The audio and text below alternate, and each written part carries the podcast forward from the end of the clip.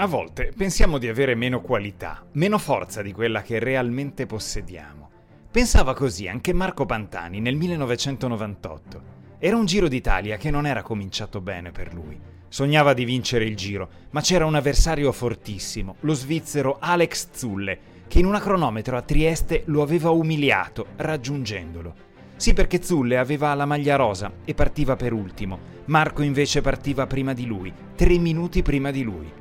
Ma Zulle era veramente un treno e in quei 45 km tutti dritti Zulle non soltanto aveva recuperato tre minuti, ma gli era anche passato davanti. Fu un'umiliazione che Marco vendicò immediatamente in montagna, perché quando la strada saliva Zulle cominciava a far fatica e invece Marco Pantani volava.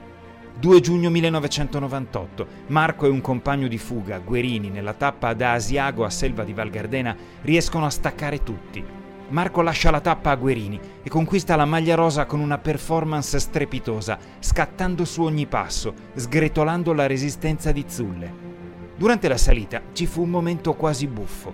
Roberto Conti, uno dei suoi gregari più fidati, prima della gara gli aveva spiegato Marco, non attaccare subito, attacca solo quando diventa veramente dura. Pantani non attaccava, non attaccava, non attaccava e Roberto Conti in corsa a un certo punto gli dice Marco, cosa aspetti ad attaccare? Pantani lo aveva guardato dicendogli Roberto, attacco quando è veramente dura, me l'hai detto tu. E Roberto Conti, che non aveva più fiato, gli disse Ma adesso è dura, Marco, vai! E allora Pantani aveva capito che era ora di rompere gli indugi. Ed era andato, era andato via. Ed aveva distrutto Zulle. Ma non aveva distrutto Pavel Tonkov, un ciclista russo con una pedalata veramente fluida, bellissima, soprattutto un corridore che in salita si faceva fatica a staccare e che aveva come Zulle grandi qualità a cronometro. Naturalmente le cronometro erano il grande avversario di Pantani e alla penultima tappa da Mendrisio a Lugano erano previsti 35 km tutti a cronometro. Pantani aveva conquistato la maglia rosa, aveva 27 piccoli secondi di vantaggio su Tonkov e ancora una sola tappa di montagna a disposizione per incrementare quel margine e provare poi a difenderlo a cronometro. La tappa era quella con arrivo a Montecampione. C'erano 30 gradi in pianura, ce ne sarebbero stati 24 in vetta. Una giornata torrida, caldissima, di quelle da Tour de France sui Pirenei. Uno alla volta gli avversari si staccarono tutti. Restarono soltanto in due Marco Pantani e Pavel Tonkov. Pantani davanti, Tonkov dietro. Pantani con la rosa davanti e Tonkov dietro, sicuro che nella cronometro da Mendrisio a Lugano avrebbe recuperato tutto quello che avrebbe potuto perdere in salita.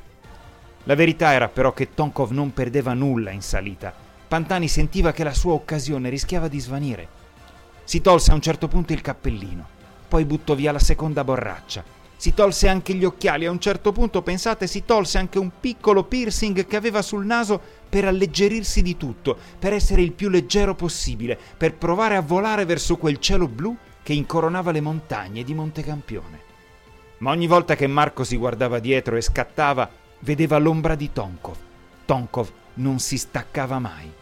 Mancavano meno di 3 km, 27 secondi in classifica. Il vantaggio era troppo esiguo da difendere nella crono finale, tutta sulle strade della Svizzera. Marco sente che deve raccogliere tutte le residue forze. E attacca, ancora una volta, attacca l'ultima volta. E questa volta Tonkov non replica. I corridori sono ormai vicini al traguardo, pochi metri li separano, ma quei pochi metri consentono a Pantani di scatenare un inferno da stadio sulle strade e davanti ai televisori di tutta l'Italia, che si era fermata per tifare lui. Pantani riesce naturalmente a vincere la tappa e a raggranellare ancora un minuto e un secondo su Tonkov. Tonkov era salito col suo passo, sapeva che non poteva resistere per sempre a Pantani, ma sapeva come tutti che da Mendrisio a Lugano la strada gli sarebbe tornata alleata Pantani comprende che quel minuto e 28 secondi è troppo poco. Tonkov a Mendrisio parte 3 minuti prima di lui. Marco parte per ultimo. Tutti pensano che Tonkov recupererà quel minuto e 28.